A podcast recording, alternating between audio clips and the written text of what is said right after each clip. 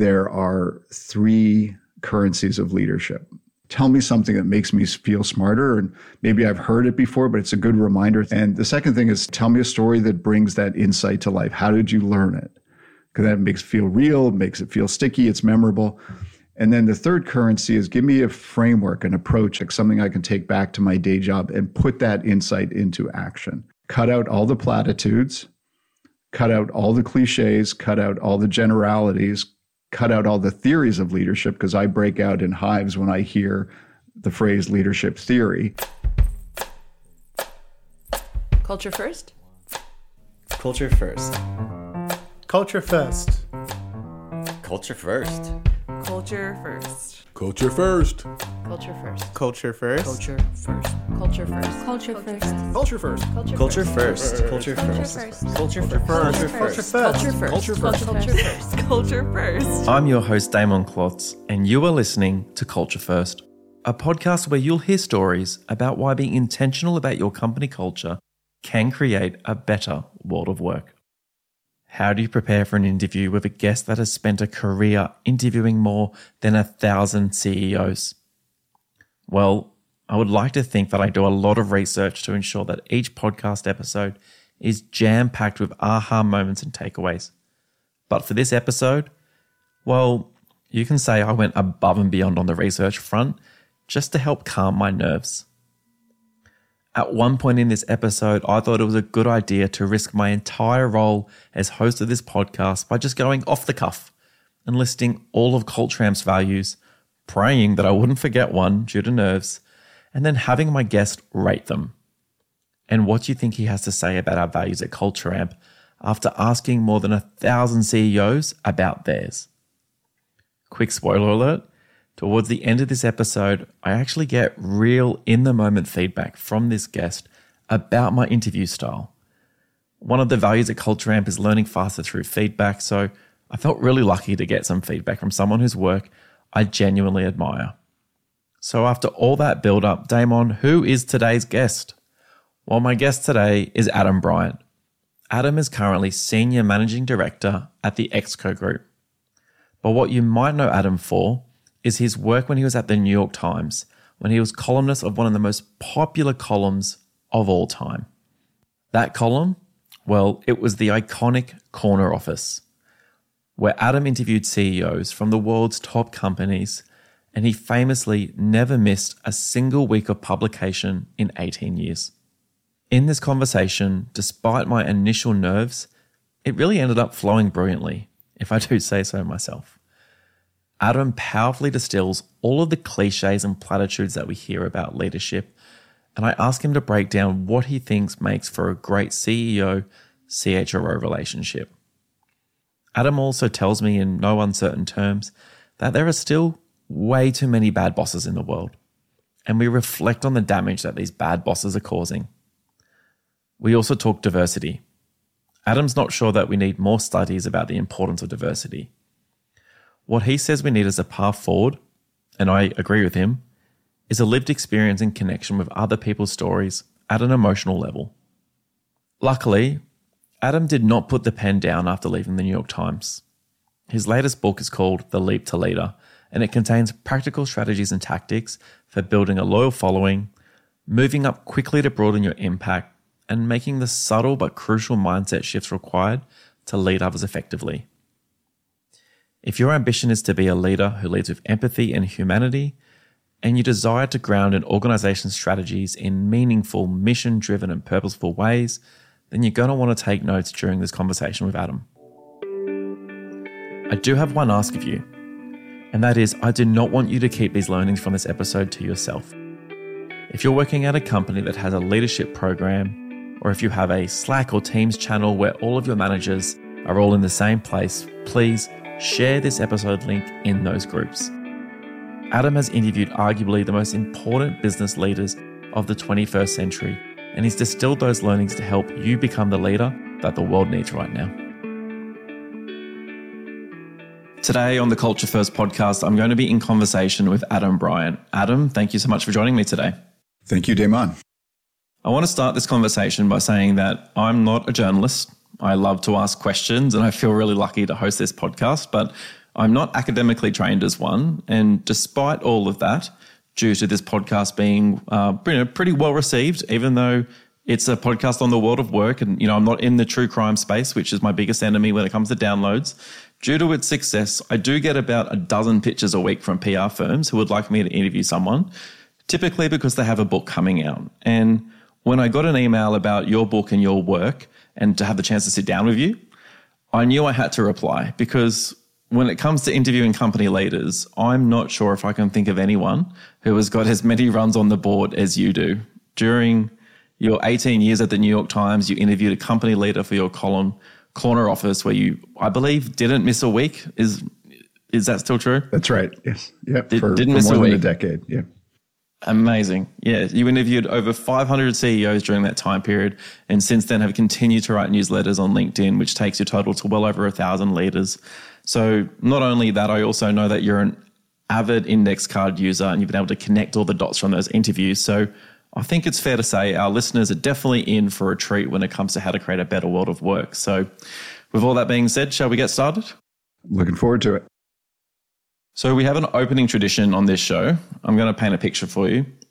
Let's say that you're sitting in Central Park in New York. It's a it's a warm fall evening and the sky has that beautiful shade of pink in it. A curious 10-year-old walks past with their parents and stops to ask you, "Excuse me, what do you do for work?" How do you answer?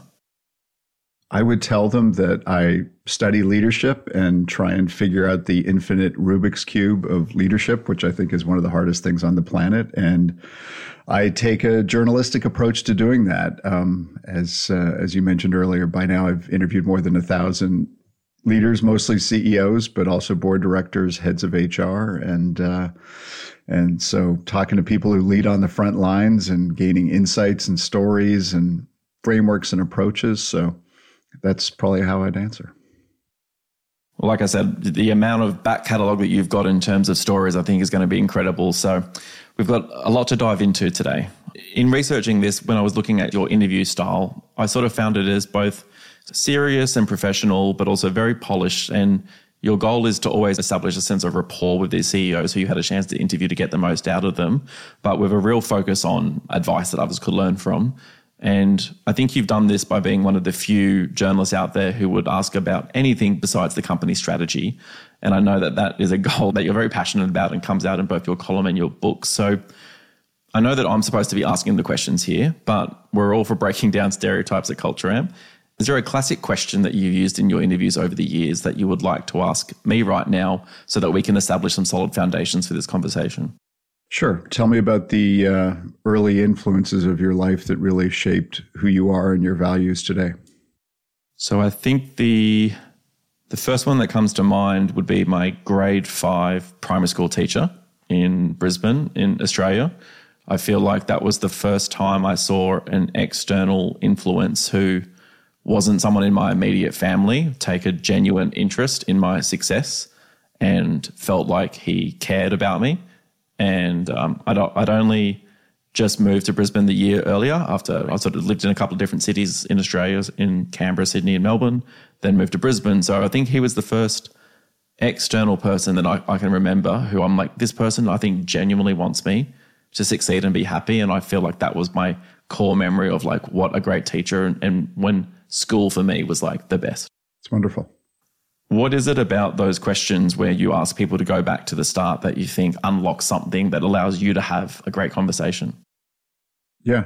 And just to provide the context, I mean, when I launched the Corner Office series in the New York Times in 2009, it, it was based on a simple what if, which is what if I sat down with CEOs and never asked them a single question about their companies, right? Which is how most people tend to interview CEOs about their strategy, their products, how next quarter looks, the macroeconomic forces. So I said, what if we just set aside all those questions and I just interview you as a human being, as a leader, try and understand what you've learned, the key lessons. Um, and it was interesting. I mean, you you do run an incredibly popular podcast, so you do this too, right? You're always trying to figure out what are the best questions to unlock the best insights, right?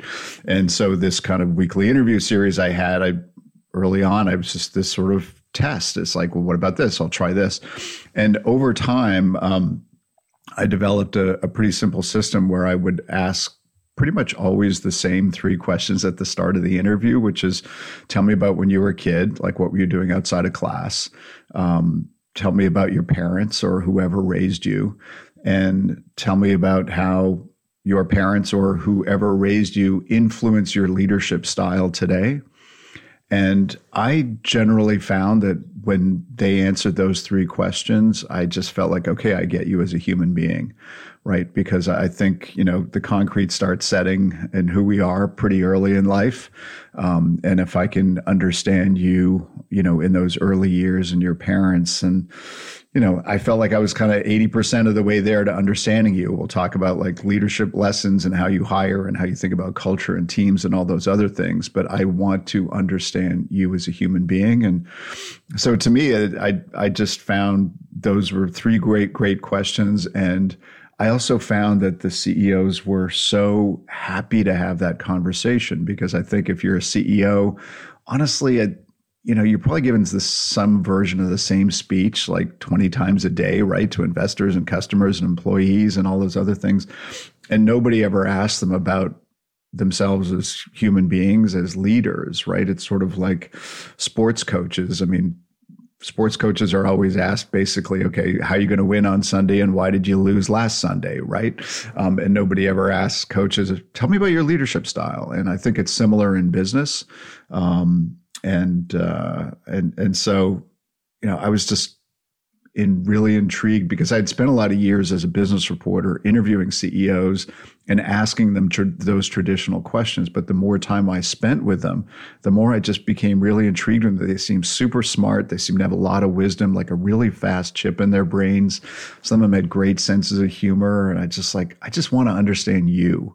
Um, so that's, that's kind of where it all started. Am I right in um, my research that your your father was a journalist as well? He was, yeah. Um, he worked at Time Magazine and Reader's Digest as well. How did that kind of shape your approach to journalism and storytelling? Do you feel like you are borrowing from that, you know, the same page in terms of how he approached it, or was it more so just like a mindset in terms of being a journalist? Yeah, the uh, you know, when I was a teenager, I was, I'm never going to become a journalist. I'm not going to father, follow my father's footsteps. And of course I did. Um, and, you know, I spent 30 years in journalism, enjoyed every, pretty much every minute of it. Um, and it's just a, a great field to give you sort of this infinite learning curve and let you meet people. With this, you know, Corner Office was always a side project for me. These interviews that I did, my day job was mostly managing teams of reporters on different desks. Um, but I think the thing that I got from my father was that he was just a world class listener. I remember vividly as a kid watching him talk to people, whether it was strangers or friends, and he was so present and so encouraging. And you could tell he just wanted the best for the person. And I saw him almost transform people in the moment to sort of get them really excited and sharing stuff. And um, he always thought sort of the best in people and saw the best in people. And I saw how they responded. So I think, you know, a core part of interviewing, as you know, is being a really good listener, being really present, um, not having any judgments, uh, wanting to hear what the other person has to say. And so um, I, that was a big influence as a kid for me there's a huge difference when you're listening because you want to hear the other person versus listening because you want to reply to the other person, which I know sounds ironic for a podcast because it really is about listening and replying. But for the most part, when I hear you, I know how to reply. Yeah, yeah, and, and I've I've I often think about that expression that most conversations are serial monologues, right? Like the other person is sort of saying, "I can't wait for you to stop talking so I can tell you what I think." And um, I just feel like in our society, there's less and less real listening going on. Maybe it's because of our devices. Um, but, and I often talk about how, you know, you generally won't find a course on listening in MBA programs, but I really think that listening is sort of this underrated superpower of effective leaders. And a lot of them aren't good at it and need to be. You mentioned there was 525 corner office columns throughout your, you know, um, you know, I think 19 years at, at the New York Times. Can, can you go back to like the day that you had to submit the very first one to your editor and like, who was that interview? How, like, what was the kind of, you know, did you have any idea about the journey you were about to go on? Yeah. And you know, when I first proposed the idea um, to my colleagues at the Times, um, you know, I think they would acknowledge themselves there was a little bit of skepticism, right? Because back then it really was a bit of a departure. I mean, this was, uh, you know, 2009 and CEOs were CEOs. They were business people and talked to them about the business and how it's going. And, and I suggested this what if. So again, there was a little bit of skepticism, but they said give it a shot. And so I reached out to a guy named Greg Brenneman, who uh, I had met years earlier when he was the president of then Continental Airlines, which got merged with United. Uh, but you know, I had known him for a while. He was always super open, super thoughtful, like incredibly fast brain. Um, and he and I had done a couple of things together, you know, had interviewed him. And I thought, you know, Greg would be a great, you know, launch customer, if you will, for this idea. Um, and I remember quite vividly the feeling I, I, met him at his office in New York. Um, and we did the interview and I walked out of the building and I said to myself, this is going to work. Um, and and it did. I mean, shortly after, I mean, you mentioned you get pitched all day long for people to be on your podcast, and shortly after I started Corner Office, and again did it every week, um, I quickly started feeling like a bouncer at a club, right? Because I was getting pitched like, you know, eight to 10 times every single day saying, please interview our CEO. And I was just in the fortunate position of being very picky. Um, and I would off, the pitch would come in and I, I was always looking for clues that suggested this person was thoughtful about leadership because just because somebody's a successful businessman doesn't mean they are a successful leader in my books, right? Because there's a lot of successful business people who are phone throwers, and I don't want to interview phone throwers.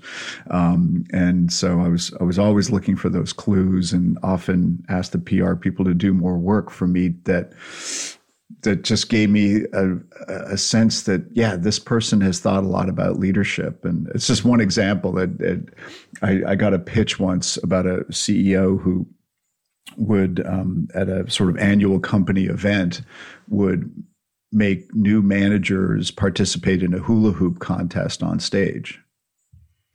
And i just i was so intrigued by that. And the reason she did it she said look most people look like an idiot when they're doing hula hoops right?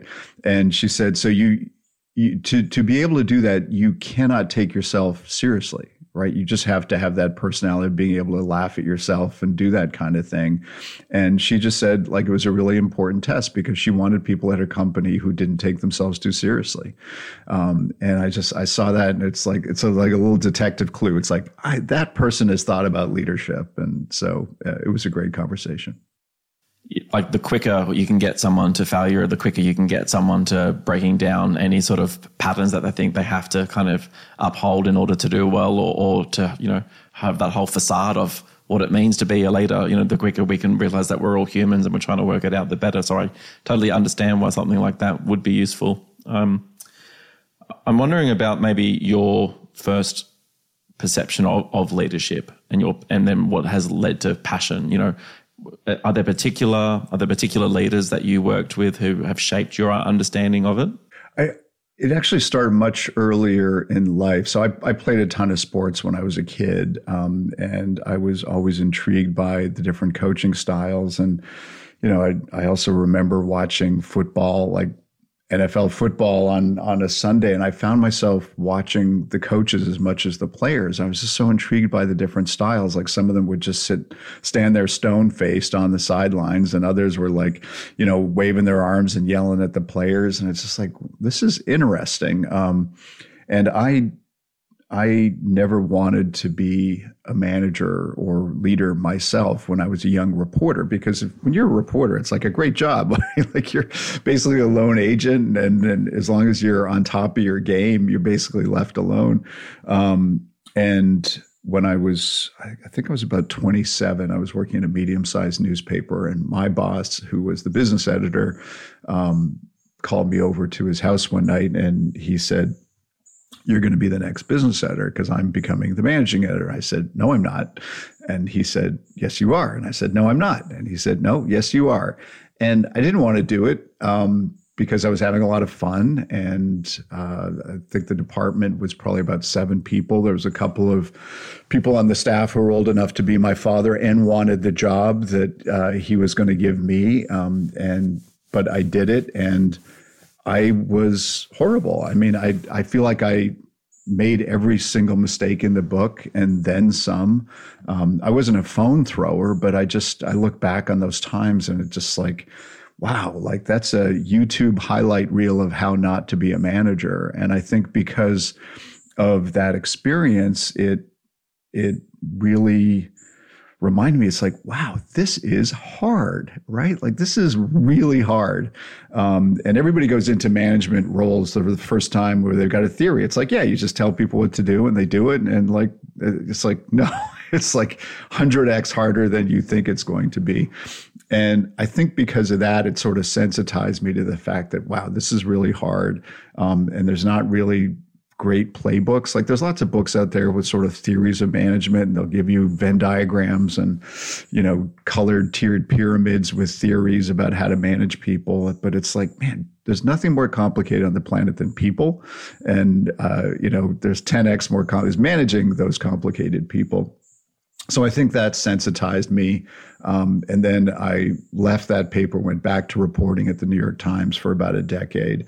And in in those years, because I had sat on the other side of the table as an editor, I was much more sensitized to the how good the editor was that I was working for, right? And just sort of appreciating their different styles. I mean, the good ones, like, and I a lot of it was just sort of asking myself questions and just like, why is this person like, what are they doing that really makes me inspired and want to work for them? And why is this editor sort of driving me crazy and feels like kryptonite who's sapping all the energy out of me right um, and and so i did that for about a decade and then came to this other sort of crucible moment and I left the Times to go to Newsweek magazine for six years, and I was a senior writer there. And the business editor left, and um, and I they asked me if I wanted to be the business editor. And again, I said no.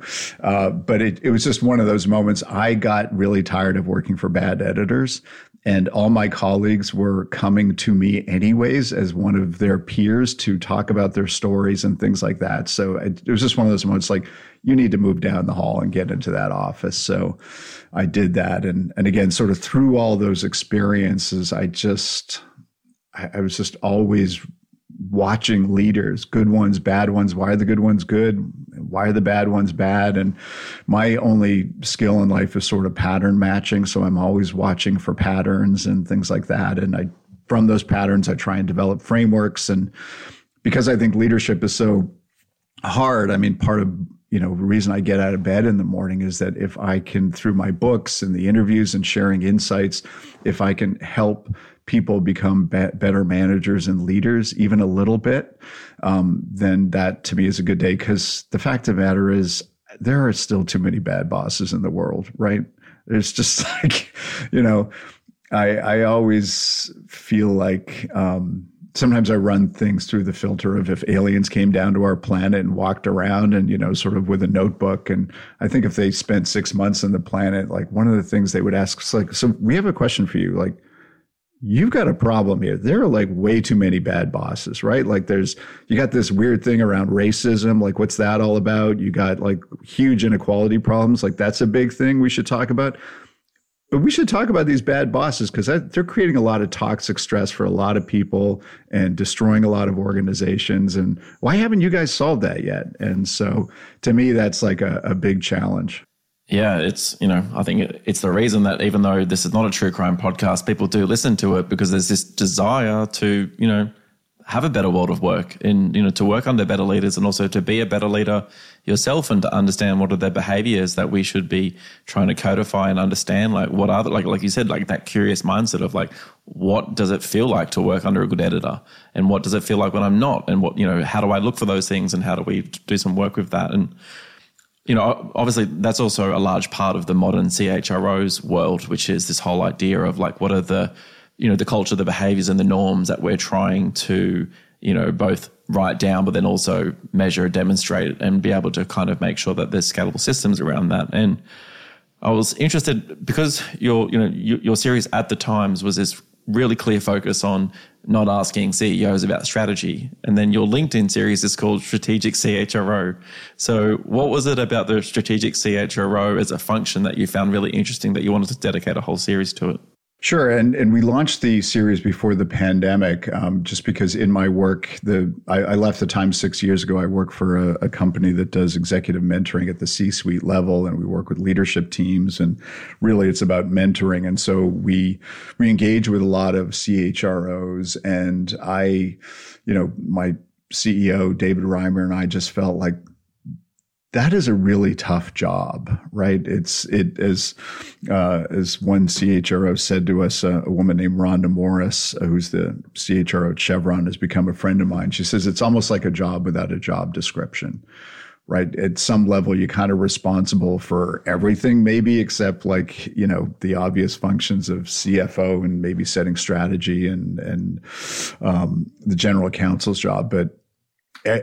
almost everything at some level, like culture and talent and hiring and and all these things become the CHRO's responsibility. And then the pandemic hits, and I feel like the job instantly got 10x harder, right? As one CHRO said to us, anytime there's a jump ball on the leadership team, the CHRO always comes down with it now. Right. All these new problems that have happened in the last few years. It's like people look down the table. It's like, hey, isn't that that's yours, right? You've got this, right? um, and so to me, it's it's become all these brand new challenges. I think it requires um, a certain wiring and mindset. In in the hundred plus interviews we've done with heads of HR, one of the our favorite questions is what is it about your background and and your wiring, those early influences that prepared you for these years, this moment where it's like there's this infinite pile of Rubik's cube, Rubik's cubes outside your door, right? Like everything's a new problem. Oh, you solved that, great. Because you know what? There's about a hundred lined up behind them that you've never had before, and I think a lot of people are excited about that. It's like what an amazing time to be in a leadership position and really influencing and impacting the future of work and then there's other people it's just like i'm out like this is not what i signed up for um, and so I've been uh, so intrigued and just inspired by all the insights we've heard from them. But I do think the CHRO has the hardest job. Like, yeah, you could say the CEO has the hardest job too, but boy, oh boy, like every, all the soft stuff, all the tricky things, like what is, you know, the, all the incredible sort of tectonic shifts that we've seen in work, right? Like you just run down the list. I mean, the nature of leadership is changing, remote work, um, all these sort of questions that keep piling up that people are trying to figure out anew, and there's no playbook for them. And so I, I don't know. I just find these conversations endlessly fascinating. I think you'd have a unique perspective on given the amount of CEOs that you've, you know, both interviewed as well as worked with, but then also recognizing this huge focus on the modern CHRO, you know, and chief people officer being one of the most critical linchpin roles in, in a company in terms of how things actually work. What do you think makes for a great CEO CHRO relationship? It's it, first of all, it's based on trust, right? Everything starts there, and I think the um, the CHRO has to feel like they can walk into the CEO's office, close the door, and say, "Look, I need to tell you something." Like the that I I get what you're trying to accomplish, but what you're saying is not landing the way you want, right? To be that trusted confidant and coach, like that's essential to the relationship. I also think CHROs play a somewhat unique role um, on the leadership team that they are both a part of it, but they are also a part right? They're, they they are a peer, but they are also at some level responsible for the functioning of the leadership team and the culture and how well they're working together. So to me, everything starts with trust with the CEO, with their peers. Um, and and just going into the job where look you have you have the best interests of the organization at heart right i've, I've always been intrigued by some chros have told us like i have made clear to the CEO that I don't want any other job than this. I'm not aspiring to take your job. So this is what I want to do. I'm here to help and I don't have any side agendas, right? Because you get up in those sort of leadership teams and a lot of people have side agendas, right? I often joke that the reason HBO ran Game of Thrones on Sunday night was to get people ready for work on Monday, right? Because I think that's how a lot of leadership teams operate. Like it's a zero sum game. I've got to take Yeah. you down if I'm going to win. There's right? only one And person because who's of that, going I think get on this throne. and and because that a CEO is you know everybody's approaching the CEO with side agendas. And if as the CHRO you say to the CEO I have no other side agenda other than the suc- success of you and this organization and our leadership team I think that gives you a lot of credibility um, and gives you that trust. Yeah, definitely with my work in the HR space and sort of the you know CPOs and CHROs who I know the ability to walk into that room knowing that you will have the hardest conversations potentially with the CEO on any given day. Like, of course, if the numbers aren't going well, that's a hard conversation. Of course, if the product isn't shipping, that's a hard conversation. But to sit down and go to the very core of what it means to be human and all of the you know complexities of what's going on with the amount of humans who've agreed that they're willing to put their shoulder to the wheel to work for this company and do this work and then to talk about how those things are working or not working, that's about as hard as it gets. I agree Culture First means Culture Amp. I'm Didier Elzinga, co founder and CEO. Together with thousands of customers around the globe, we're co creating a better world of work. That means enabling leaders to drive their most impressive performance outcomes with real time insights, data, and predictions. Our podcast is called Culture First because when you get culture right, your business succeeds at a rate never thought possible. Join us at cultureamp.com to see what it's all about. There's probably three words that we're going to say the most in this episode, and I thought it might be good to get your definition on them just so we're really clear. Those words are manager, leader, and culture. So, first up, do you see a difference between manager and leader? And I ask that because, um, you know, I've had Simon Sinek on the show, and he's got a very strong opinion on this topic. So, I wanted to see whether you've got any difference between the two. Sure. I my distinction. We could talk about this for hours, but my simple distinction is that when you're a manager, there usually somebody is giving you this idea of expected outcomes, right? We want you to accomplish X. We're giving you resources, time, people, money, resources, but we want you to do this. And then it's your job to do that well and manage the people, get the best work out of them, come in on budget, on time, all those other things. So in that context, somebody is basically saying, here is the expected outcome.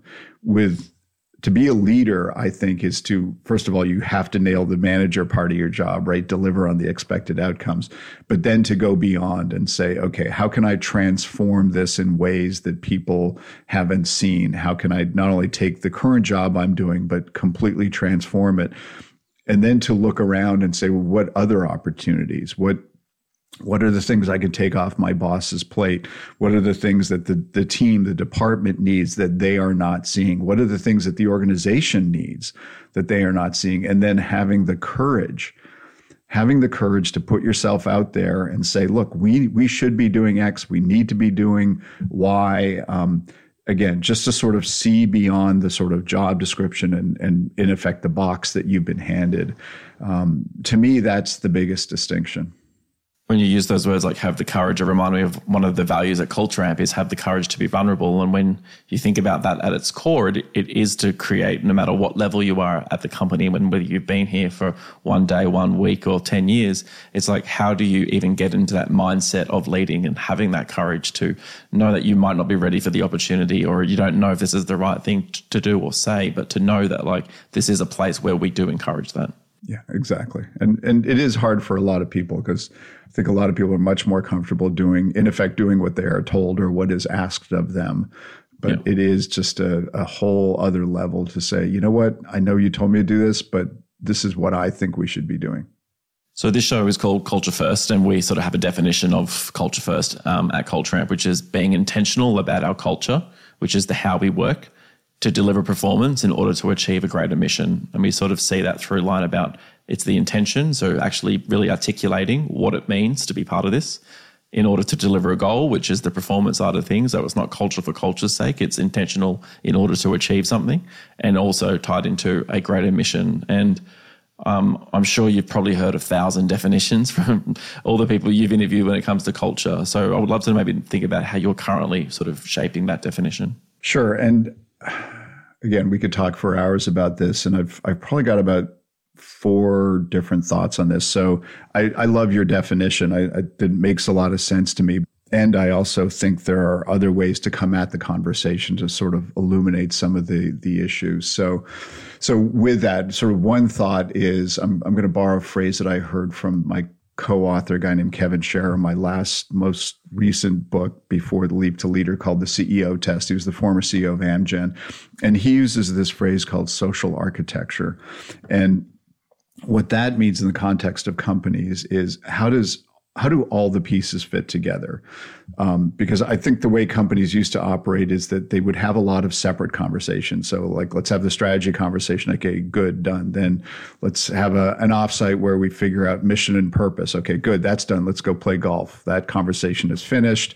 And then, you know, at a sep- separate offsite, well, we need to come up with our values, right? Okay, done. Let's go play golf. And all these were sort of separate conversations.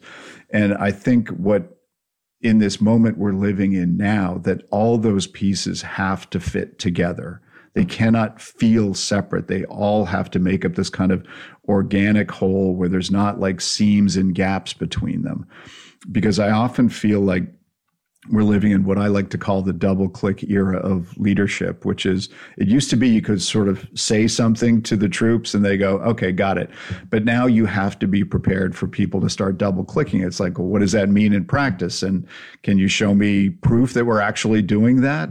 Um, and so I think there is much more pressure on all these pieces to make sure that they fit together. Because if they don't, people are going to call them out right? If they're if companies aren't walking their talk, if they're not doing what they're saying, you can't have it's like, well, that's our purpose and mission and these are values but what about this thing that we just did over here?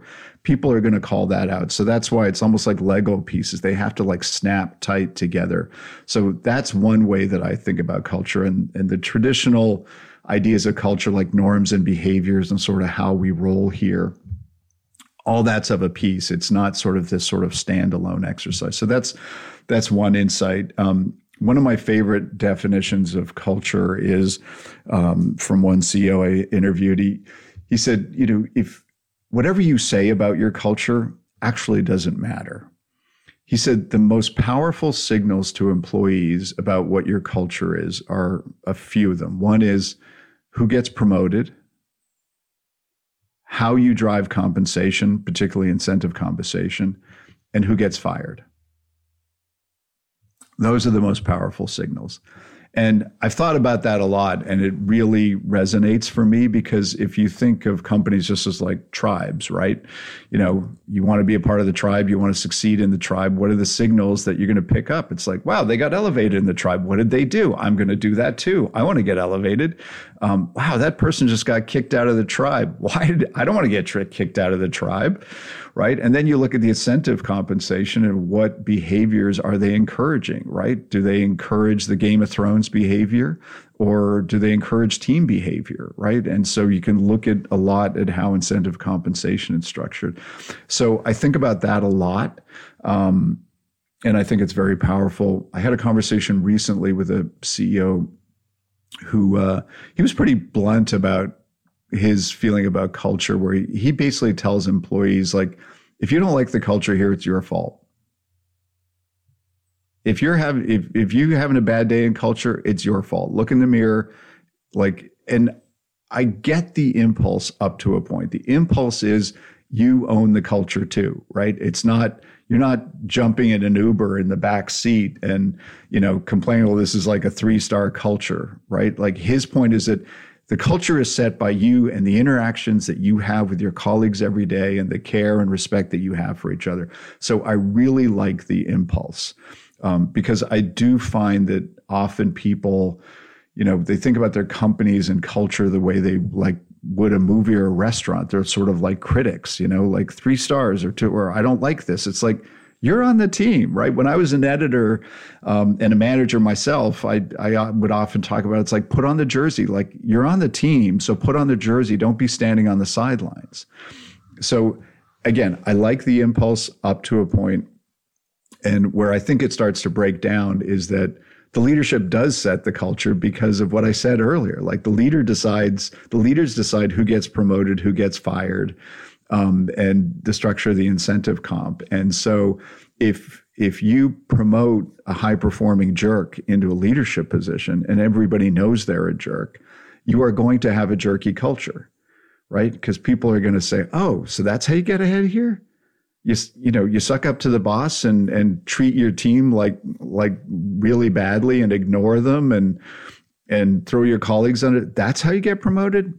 I got that. I picked up that signal loud and clear. So you know leadership does set the tone um, in terms of the culture. And the final thing i'll say is I'm, I'm sure you've heard that famous quote about how culture eats strategy for breakfast and sometimes it's culture eats strategy for lunch. And almost every conference you go to, there somebody puts up a slide with that expression. always it's does. always attributed. Yep, always attributed always to. Peter Drucker, right?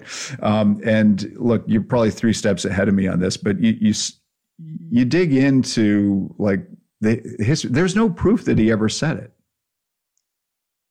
right? So everybody and and uh, what I've found, like it, this happens a lot in business. People are always saying, "Yeah, there's this famous quote," and this it's like, no, th- that's not what they said, or they never said that, right? And this is one of those. Um, so there's no. And again, all your listeners, please send me. The, if you find the written proof that Peter Drucker said this, I would love to have it to settle this debate. Because if you start googling it, you can see like there's a pretty lively debate, and and nobody's found the proof. So I bring that up because um, because I think people actually have it backwards. Because when people say culture eats strategy for breakfast, what they're basically saying is culture is more important than strategy. And the long, you know, I've now been dozen years in this space and thought a lot about this. And and I think strategy is the cornerstone of the foundation of every organization, and strategy drives culture. It's not the only thing, right? The other things are the things that I just talked about. But I think if you have a very clear strategy for winning, and everybody at the organization can feel like they are contributing, and are clear. They have a line of sight to out what what I'm doing is contributing to that key lever we're going to pull to win in the marketplace. I think that does a lot for culture because if if you don't have a clear strategy, but you got like a lot of ping pong tables and beer kegs, like it's just it's not going to be a great culture um, because I think people like to feel like they're part of a winning team and that they're contributing. So again, I, I've been rambling, but when you ask me about culture, I'd like to come at it from those four different vantage points. No, it's it's amazing, and I'm sitting here trying to connect all, all the dots myself and what I'm really hearing, which I think a lot of the true line for all of the stories is like you know be intentional, like write things down, codify, like you know put things into place. Whether it's like the strategy, saying this is actually what we're going towards, and then saying and this is how we're going to get there, and whether it's strategy first or culture first or whatever, it's just like whatever you do, whatever comes first, you need to write it down and you need to communicate that. And then I think the other thing was also this whole idea, you know, that story that you shared, the third story about like, you know, if you're part of a bad culture, it's your fault. Like I get the bluntness in a way because they're trying to tell a story that invokes something. But I think what it gets to is this kind of um, terminology that we actually use here at Culture Amp, which is this whole idea of helping companies move their employees from culture consumers to culture creators and it's what you were kind of saying that you know people are ex- maybe have expected for a long time that this just gets delivered to them like you just get delivered a good culture you get delivered all the things and you get delivered a great experience. It's just it does, that's not how it works. Like people are complex. Things change depending on what team you're in where you're based the type- of work you're doing.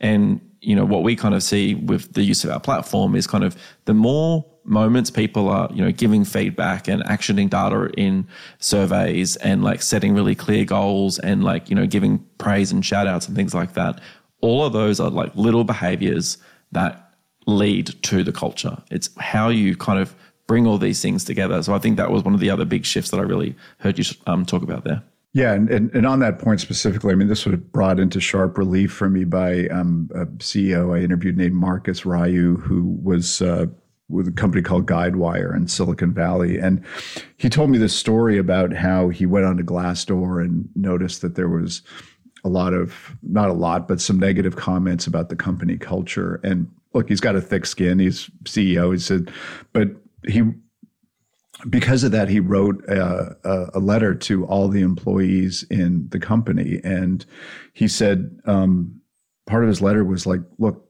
being part of a company is not like being a critic, right? Where like a restaurant or a movie where you're just sitting and saying, okay, like this is my rating on the culture.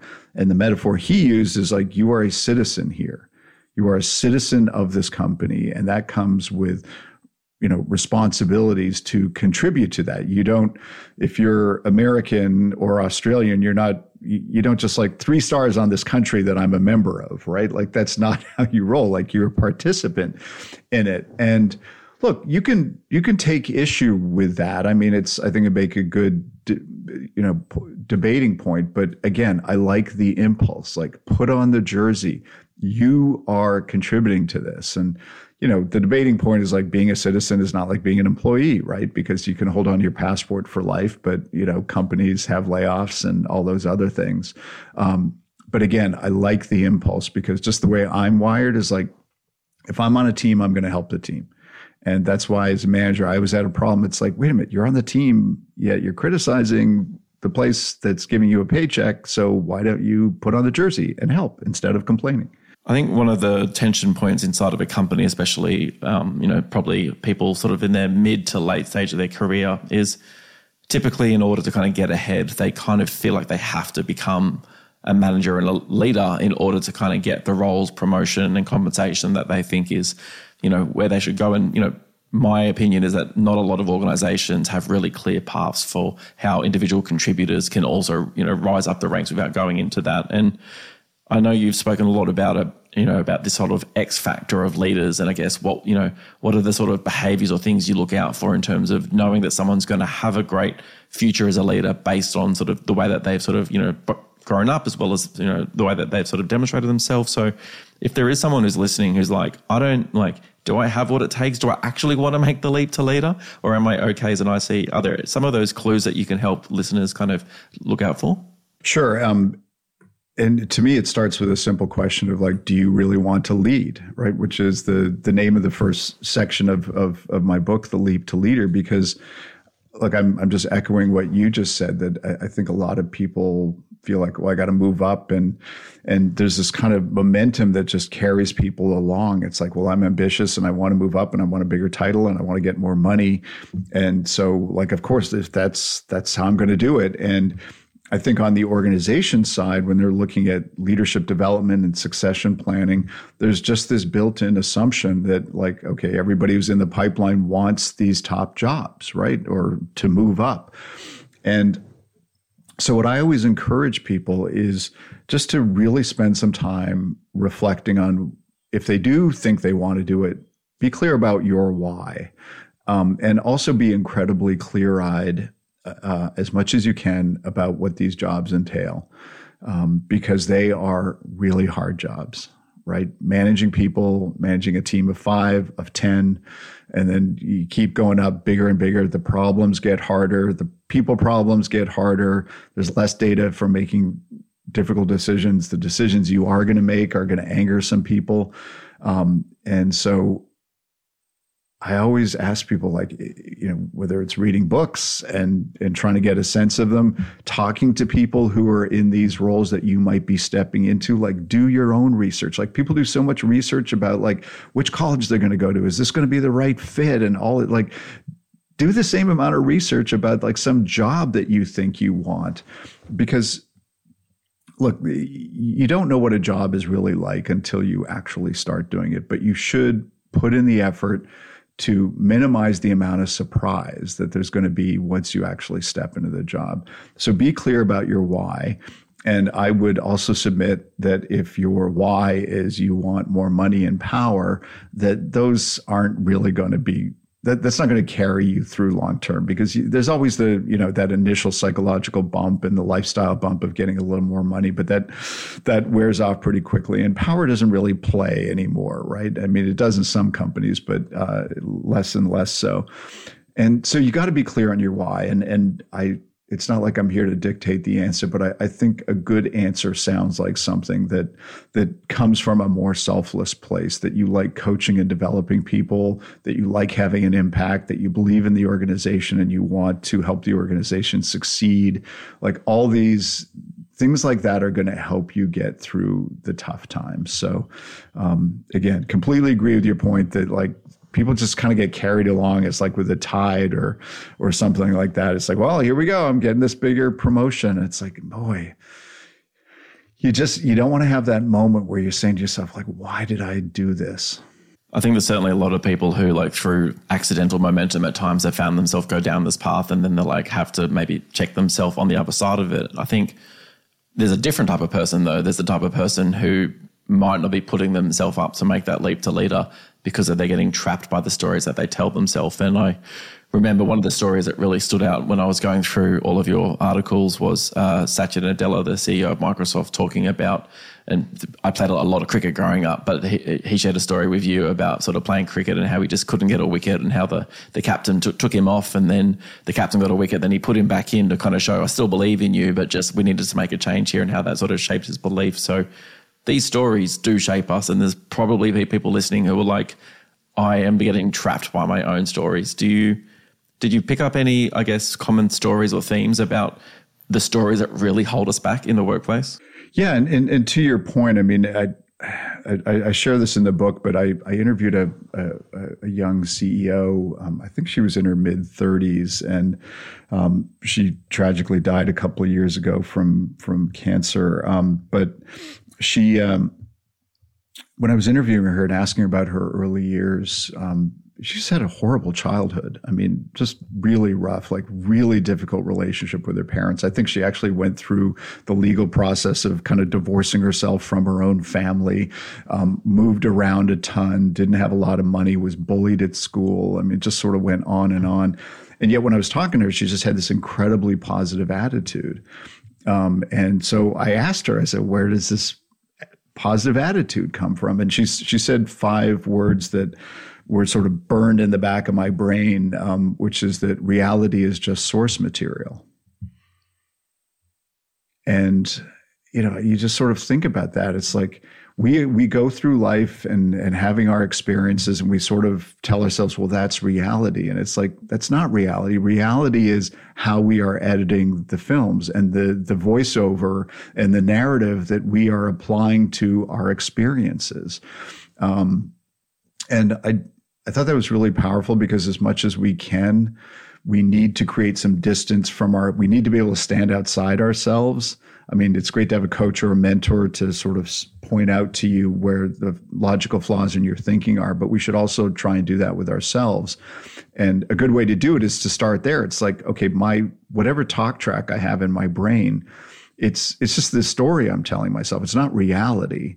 So are there any you know logic flaws in what i'm saying and so then you ask us like well what are the what are the traps that people fall into one is imposter syndrome, which is pretty universal feeling, um, right? Like on the every three months, I have the same dream where I'm about to get on stage and sing and play guitar, and I don't know how to sing and I don't know how to play guitar, right? And I always wake I've, up. I've just had that exact dream. Like, I've had that exact dream. I, I once had a version of this dream with my CEO, and where I'm looking at him, it's like, do you know how to do you know how to play guitar? And do you know that he's going, no, do you? And then I wake up. So I, you know, I think we all feel it at some degree, and and some of it's, I think some of it's healthy, right? Like you have some kind of respect for the magnitude of the job you're doing and taking on, but. Um, but some other things are just like the victim narrative like why is this happening to me um, the uh, you know this is not fair narrative um, and so just you know as, as, much as you can try and step outside yourself and say okay like what are the stories you're telling yourself and and are they productive um, because I, I think a lot of like the victim narratives and the unfairness narratives, it's ultimately it's wasted time, right? Uh, because they don't get you anywhere. I think that is the power of having uh, both a coach as well as you know in in my life I have worked with a therapist because I just find it so powerful to have like one hour a month to unlock some of the stories I'm telling myself. I'm going, where is that story coming from? Like, what was I five? Was I 10? Was I 20? Was I 25? Where is this idea that I'm constantly getting stuck in this, you know, like this source material reality right now? And then it kind of ties to my personal mantra, which is we're all one conversation away from changing the rest of our life. So then I'm like, what is a different conversation I need to be having, either with myself or with someone else that's going to change this source material? Yeah. No, I, I love that approach. I think one of the ways that you your work is really cut through is because you have really clear, actionable ways to sort of, you know, you know, like like we said, humans are complex and messy. Leadership is complex and messy. Companies, at, especially right now, are complex and messy. You have um, some of these little great sort of lines around, you know, how to perfect the do to say ratio, you know, tactics to make yourself heard and make better decisions, uh, compartmentalization. Are there any of those ones that you kind of think of that you think leaders like is there one that you're like if i could just get everyone to know this one companies would get better? Yeah i, I would go to this idea of simplifying complexity because i just think it is uh, such a necessary skill not only for leaders but frankly for everybody. I mean the world is so complicated. Things are changing so quickly um, it's just like a core skill. It is a pre necessary precursor skill to being a good communicator, right? Because you have to be able to say, okay, from all this complexity, we need to come up with just like a simple plan for what we're going to do. And to me, it's just one of those those leadership moments where you're standing on the stage and all teams meeting or sitting at the head of the table with your team of five people, but you have to be able to say, this is where we're going this is how we're going to win. This is how we're going to get there. Um, and this is when we're going to get there. And this is going to, how we're going to keep score. And to me, that is such a fundamental skill um, of leadership, of succeeding in the world, succeeding personally. Um, and I think it's one of those skills that everybody can work on all the time. And you can watch people who do it well uh, and uh, and try and understand them. You can see people who don't do it well. I, I once was chatting with CEO. I was writing a profile uh, about them, and they went to this just this massive like sales meeting. It was a huge company, and there are thousands of people in the room. And they got up on stage and they said, "You know, I'm thinking about eleven things recently." And honestly, Damon, like the energy just drained out of the room. Right like 11 things really like you got to be three things right because most people can only remember three to four things day to day and you need to know that. And you need to be constantly sort of refining and simplifying. And you can oversimplify, which isn't helpful either. But just this simple skill, it's not simple. Simple is hard, right? But simplifying complexity, I would put that and listening. Like if you can simplify complexity and work on that all day long and be a better listener and work on that all day long, I think that's it's going to make you a better leader. It's going to make you a better colleague, um, whatever your title is, and it's going to make you a better human being. I had a uh, I had a mentor who had like a similar kind of equation about how many things that we can remember, and I think it was tied to company values. And he said, um, if you have you know up to three, I will remember them. If you give me four, I will spend most of my time trying to remember the one that I've already forgotten. And if you give me any more than four, all I'm going to know is that you've told me a lot of things. And and look, I, I had my own little sort of data set on that as well because in all my hundreds of interviews with CEOs, I would often ask them about culture, um, and they'd say, "Oh yeah, we got our values," and I'd say, "I'd love to hear what they are," and it, literally, I, I I could make a twenty dollar bet with myself and and win it every time that if they had more than five, the same thing would always happen. They'd get to the first three right away, right? They'd probably work to remember the fourth, but then the fifth and through the eighth and things like that um, they would they'd say, "Look, I'll email them to you, right, Adam? Like I, I can't remember them all. It's like, wow, you're the CEO and you can't remember your own values." Um, and so I was, I, I have to say, I was I was pretty adamant about this that I don't think your your list of company values should be longer than three or four, right? Because and and when I wrote the book with Kevin Sharer, the the former CEO of Amgen, my book, The CEO Test, we just had literally hours of debates about this. He said, I don't think that's that important. And I finally gave up a little bit, and I've seen enough examples of companies that do have longer lists, but it's the quality of the values that makes them that makes them relevant. Because there's a lot of like fridge magnet poetry and in values and leadership, right? Like all the words that sort of sound good. And I think the best values to me feel like really just they're part of the DNA of the company, that they're unique to it. And the example I, I always like to draw on um, this company called Twilio in Silicon Valley, and one of their values is draw the owl. And where that comes from, there's an internet meme years ago that became really popular. And it's basically two panels on how to draw an owl. And the first one is draw a couple of circles in their rough shape. And then the second panel is draw the rest of the owl. And there's a curse word often in there as well. But, you know, the point of that is like, just figure it out, right? Just do it. Um, and this meme went viral within the company and they adopted it as one of their values. And the owl is now their mascot and stuff. And, you know, I love the, the specificity of that. You can, you can, an, another key test for me around culture and values is can you imagine somebody saying it in everyday conversation in the company right in a meeting like you can imagine somebody at twilio saying it's like yeah i know this is like but let's just draw the out right like let's just figure it out you know whereas some of the language that you see in values is really sort of elevated and really formal and it's hard to you know are we you know showing sufficient integrity and respect for our customer and are we being customer centric at this moment? It's like it, if it doesn't feel conversational and natural and real um, then you're not going to invoke it in everyday conversations.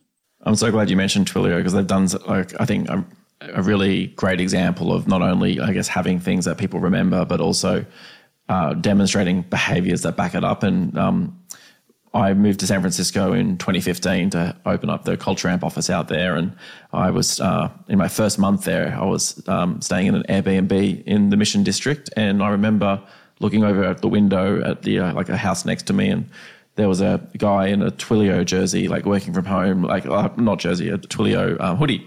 And he was like, you know, on his laptop and whatnot. And then I learned, like, you know, 12 months later, you know, Twilio is a Culture Amp customer. And I was like, oh, like, you know, what's that hoodie and why is it different from that one? And, and then they said, like, you have to uh, ship a product, you have to build something on our SMS framework, and you need to demonstrate it into the entire company. And when you ship a product, you get this hoodie. And it's kind of the whole idea of like, get in there and do it. Like, it, it, it might be shit, it might not work, like, but like, this is what we do here. And um, so I was just very like reminded that like my first Silicon Valley experience was seeing that hoodie in that story. I'm like, yep, this is why I'm here. Like, this is what I want to learn about.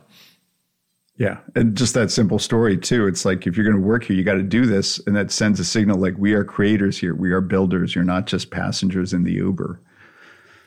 This might be a risky, uh, a risky segment, but you just said four values. How about I list Culture Amps four, and maybe you can give uh, a little bit of an assessment on them.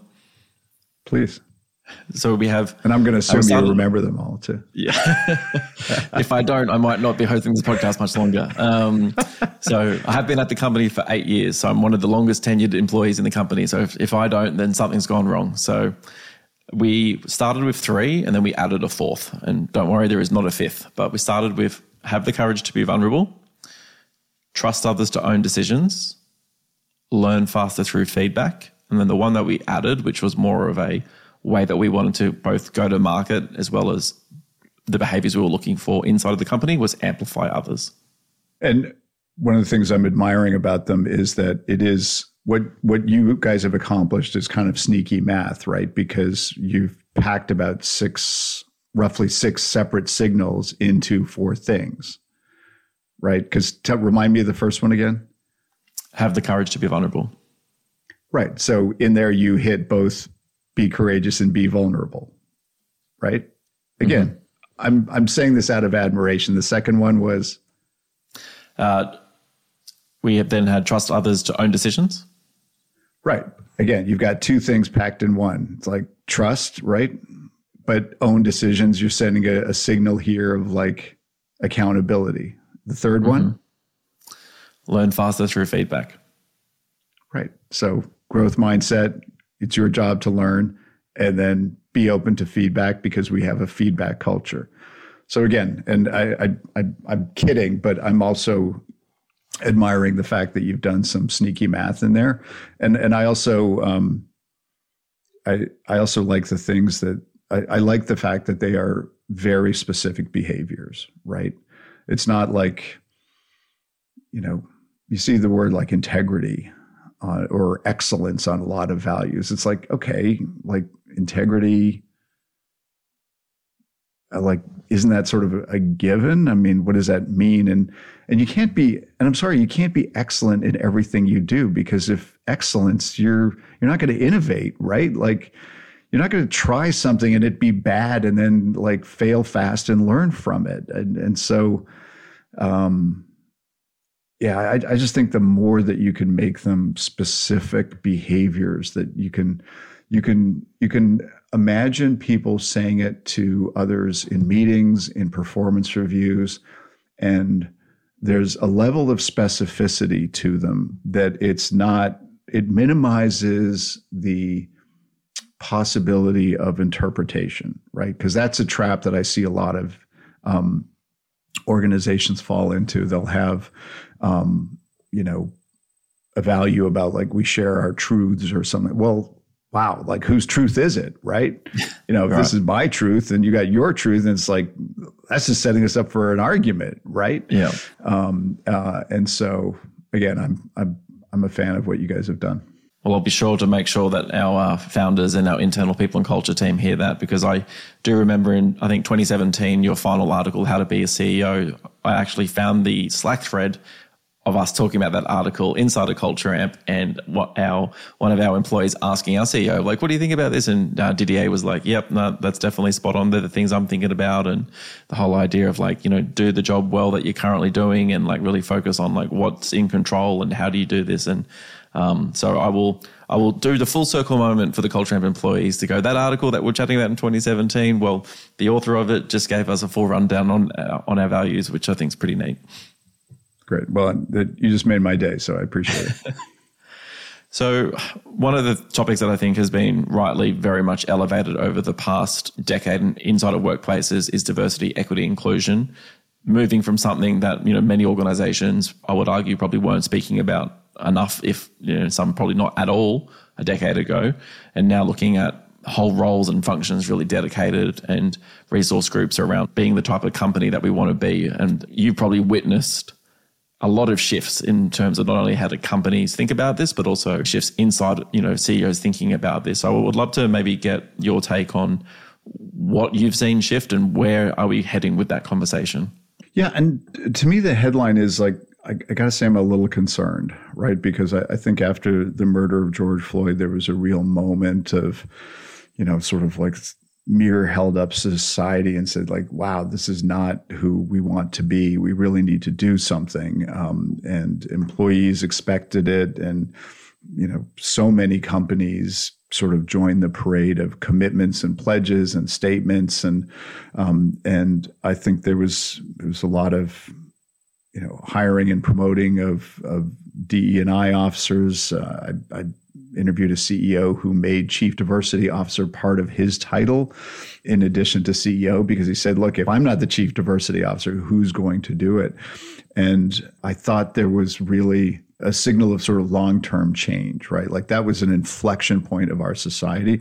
And I'm an optimist at heart, and I hope that is still true, but I feel like it's just not quite as important as it used to be. I feel like people aren't talking about it as much. I think other concerns are coming up.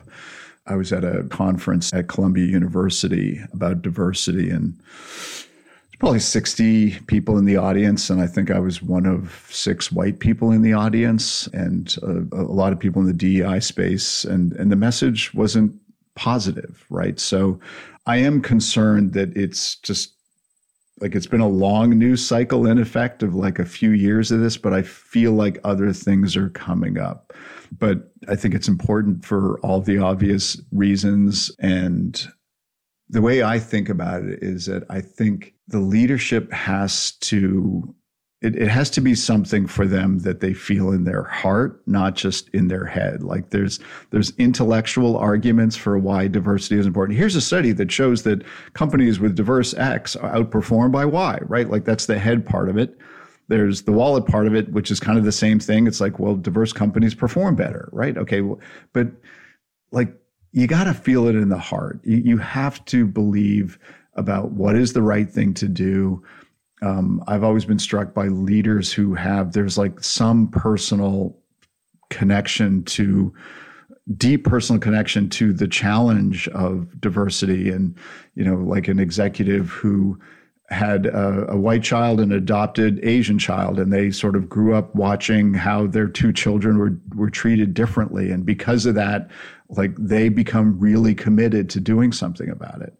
So to me, that that has to happen. I'm doing this interview series on LinkedIn called Leading in the B Suite with Rhonda Morris, who again is the head of HR at Chevron. And we've interviewed more than 50 black leaders about the challenges and how they've navigated some of the uh, the, the problems and are they optimistic or pessimistic? And I just keep coming back to the simple idea that it all starts with like empathy and compassion. If through conversation, through interviews, you can understand somebody's lived experience, um, and that empathy and compassion will then ideally lead to action because you've connected with somebody's story at an emotional level. To me, like that's the path forward. I'm not sure we need more studies that tell us about the importance of diversity. I think especially for people listening who, you know, in 5, 10, 15 years time do maybe want to be a CEO of a company and your your your behaviors and what you can do today will be indicators on the type of leader and company that you, you want to necess- you know that you want to lead in the future. And I say that reflecting on something that I saw someone ask you, and you know, a question about like I'm hiring for a CEO right now. You know, how do I look for a really good CEO, and what should I be looking for? And I think your answer was, you know, look if they say this word, look for their track record. You know, if they say this, go back and look at all the organizations they've worked at, and go, you know, what were their previous leadership teams? What do they look like? Were they diverse? When they, if they talk about innovation, what, where was that in their products that they worked at at previous companies? And I think that is like something that every single you know leader or aspiring leader can do right now is going what are the behaviors? What power do i currently have? What decisions am i making right now? So in 5 or 10 or 15 years time when you look at the legacy of your work that not only can you be proud of maybe the company that you can you know build one day and be part of and go we've built a diverse company but also your path to it was full of actionable ways that you are really trying to create the better world of work that we all want to be part of and and to me, that's what you just said is another example of how the the walk has to match the talk, right? Because there's just it, it there's a lot of people making pledges and commitments, and um, you know, I, I've thought a lot just about the last few years. So much, so many more companies have been much more vocal about purpose, right? Having the purpose conversation, and um, and again, I, I I think I feel like that's dying down a little bit, but but those purpose statements are fine, but I think what one of the reasons why why the world of business is is special is because there is this sort of accountability that comes in business, right? Like what you say can matter in politics, right? And more than what you do. But in business, it's about like what you do that matters most. Um, and my my little crystal ball is that the purpose conversation is ultimately going to start shifting to the impact conversation because purpose is about intent. And you can tell me what your intent is as a leader, as an organization, but show me what you're doing and what you've done. Um, and ultimately, like that's where I think that's the best sandbox for business. It's like, look, we say what we're going to do, and you can hold us accountable, and here's the transparency. Um, and that's what you're looking for leader for from leaders, and that's what you're looking for from organizations. I think a nice way to land the plane of this conversation, which I think has been just thoroughly enjoyable, and there's like so many great things that I've you know want to spend more time thinking about, but in preparation for this conversation, you know, I love reading, watching, and listening to as much as possible about every guest. I really try to show up as a really generous host with my research so that it allows us to have a good conversation. And I think one of the things that I reflected upon in all of the work that I was kind of looking at from your legacy, you know, so much of it was not only about your expertise as a communicator, but also the importance of communication inside of a company. So I thought we could end with a few actionable takeaways on that importance. So I want to share with the audience that I did read that for every uh, corner office column that you take a 7,000 word interview and condense it down to about 1,500 keywords. And this is in part, you know, for the reader experience to make it easier to digest, but also because it provided real value back to these CEOs to see what parts of this interview was really standing out to you as being remarkable. So the power of summation isn't easy for a lot of people. I think leaders really like, like you said, really do need, need to get better at it. So from all of your, you know, all of your work, taking these 7,000 word things down to 1,500, what can you teach us about the power of summation? Sure. I, and I, to me, it's to be, you have to start with a framework for yourself that is going to guide your condensation, your simplifying. And I, early on, I sort of developed this simple framework and I, and I, I always welcome debate about it. But um, I think there are three currencies of leadership and or what I would argue are the best currencies of leadership. And the first one is tell me an insight, right? Something that makes me feel smarter about the world, about human behavior, about organizations. Tell me something that makes me feel smarter. And maybe I've heard it before, but it's a good reminder. It's like, oh, yeah, that's a really good insight. And the second thing is tell me a story, right? Tell me a story that brings that insight to life. How did you learn it? because that makes it feel real, makes it feel sticky, it's memorable. And then the third currency is give me a framework, an approach, a tip, a tool, a tactic, something I can take back to my day job and put that insight into action. And once I figured out, okay, these are the three currencies of leadership, which means cut out all the platitudes, cut out all the cliches, cut out all the generalities, cut out all the theories of leadership, because I break out in hives when I hear the phrase leadership theory that became my very um, clear sorting tool. So when I would condense a transcript, and sometimes there were 10,000 words or 7,000 words down to 1,000 or 1,500, I would, my first pass was sort of with a machete, right? Like I could just take out big chunks because they were platitudes or generalizations or whatever. And I was always, what I wanted to, to deliver in every single interview is those three things I learned this. This is how I learned it, and this is what I did with it. Um, and to me, again, like I, I spent a lot of time in the sort of leadership sandbox thinking about this stuff, and and to me, like again, I, I, I welcome debate about this, and you could add, well, like research and data is really important. It's like, yeah, but sometimes that data proves a theory that is useful in one context but not another. Um, so I keep coming back to it's like be clear about what you're after. And so when I was condensing, I was clear like there's these three currencies and anything that doesn't fit with them is going in the first pass. And then the second pass, I'm just like tightening. I love that. And, you know, having that kind of that system and just knowing like this is, this is what makes not only a great experience in terms of reading it, but also it helps us learn how to share these things more effectively. And, you know, you mentioned earlier um, this whole idea of, you know, your comms is so important because when you get your simple plan right, that it doesn't allow any of that void to come in, which employees naturally will just fill with with assumptions. They're going to be like, I heard this, I didn't hear that, so I, I think it means that. If you can really get it down to just having some really powerful frameworks for telling these stories and getting that simple plan, I think that's you know to me that is what every person who wants to make the leap to leader should really really think about is how to communicate that vision and take everyone on that journey with them. Exactly. Yep. And ultimately, again, I'll borrow a phrase from my former co-author Kevin, but he said, "You have to know what good looks like." Right. And so you have to decide for yourself what does good look like. It might be the framework. So I had to develop a framework for myself like, what does a good leadership interview look like? And what are the currencies? And so in all those things, it's before you start simplifying complexity, you have to be clear in your head of like, what does a good outcome look like? This is VoiceOver Damon here with a little bit of context about what you're about to listen to.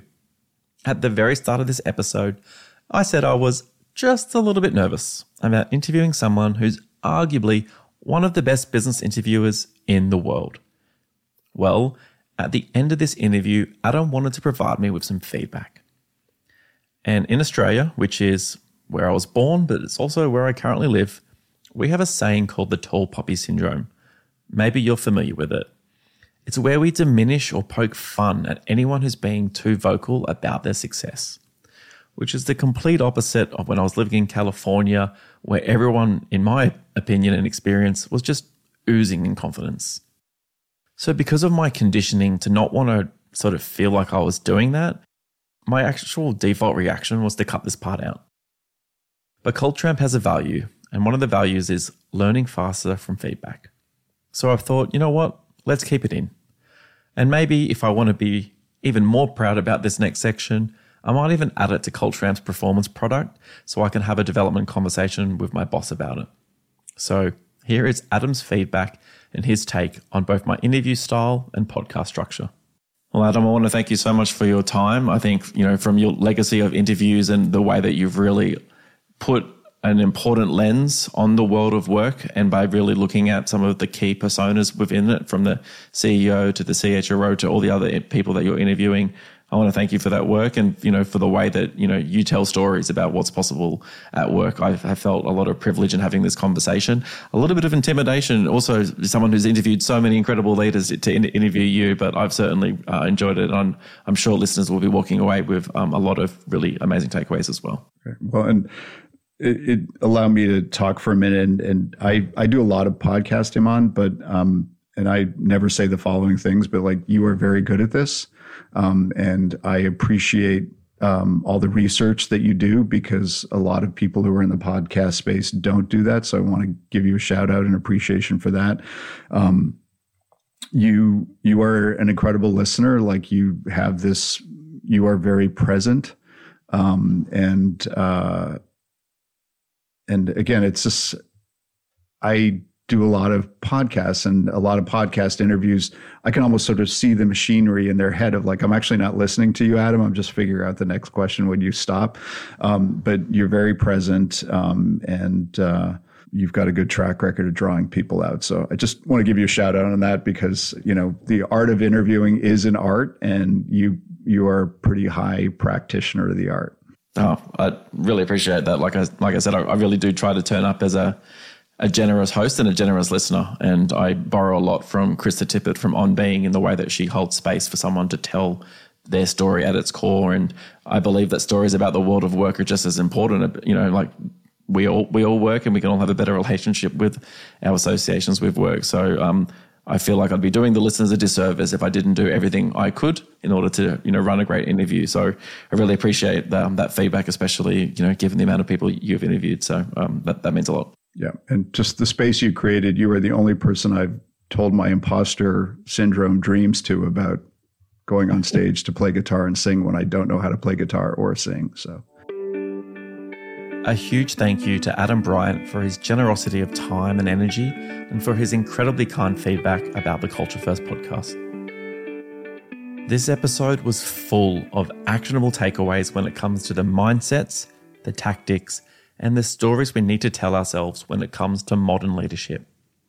We heard Adam speak about the three currencies of leadership, which I want to repeat for you right now, which was share an insight, tell a story about the insight, and then put a framework or tool around the two that allows someone to take it and go do something with it. I love the simplicity of focusing on insights, stories, and actions. When leading a group of people, using that approach can help cut the day to day noise of the modern workplace and help your team really come together to understand the vision that you're trying to bring to life. Insights teach us something new, stories is what we remember, and frameworks and tools help us put into action. It might sound simple, but this is a really powerful way to lead a team. There are also some other things that Adam shared that I think will make you at least, and I say at least, 10% better in your role starting today, because honestly, I know that I need to get better at these myself. Adams earlier spoke about perfecting the do to say ratio and closing the gap between perception and reality. The first one is really what I believe it's a great way to increase trust with your team. Look at all the things that you might say to your team in a week in your written communication, in your verbal communication, in your emails, and then ask yourself how many of them ended up getting done? Because that helps with the gap between the perception and the reality. When a team is not in a meeting, when they're not in like, like a one on one with you, they are operating in this messy middle where they're looking at all of the signals and noise from the modern workplace. Ambiguity lives between perception and reality. So, whatever you can do as a leader to help reduce that gap, I believe will lead to greater trust in you as a leader, but also it really just helps the team know what is required to do great work. This has been a masterclass from Adam, so many actionable takeaways. I would love to hear from you. What was your big takeaway? Please let me know by either sending me an email, hit me up on social media. I'm at Damon Klotz on whatever platforms that you use. And also leave a review and let us know how are you making the leap to leader. I've been your host, Damon Klotz, and the Culture First podcast is brought to you by the team here at Culture Amp, the world's leading employee experience platform. Learn more about Culture Amp by heading to cultureamp.com. We believe in creating a better world of work. If that's important to you too, then please subscribe and leave us a review to make sure that you don't miss a single episode and that more people can be part of this Culture First community that we're building together where we're trying to share stories that inspire us all to create a better world of work.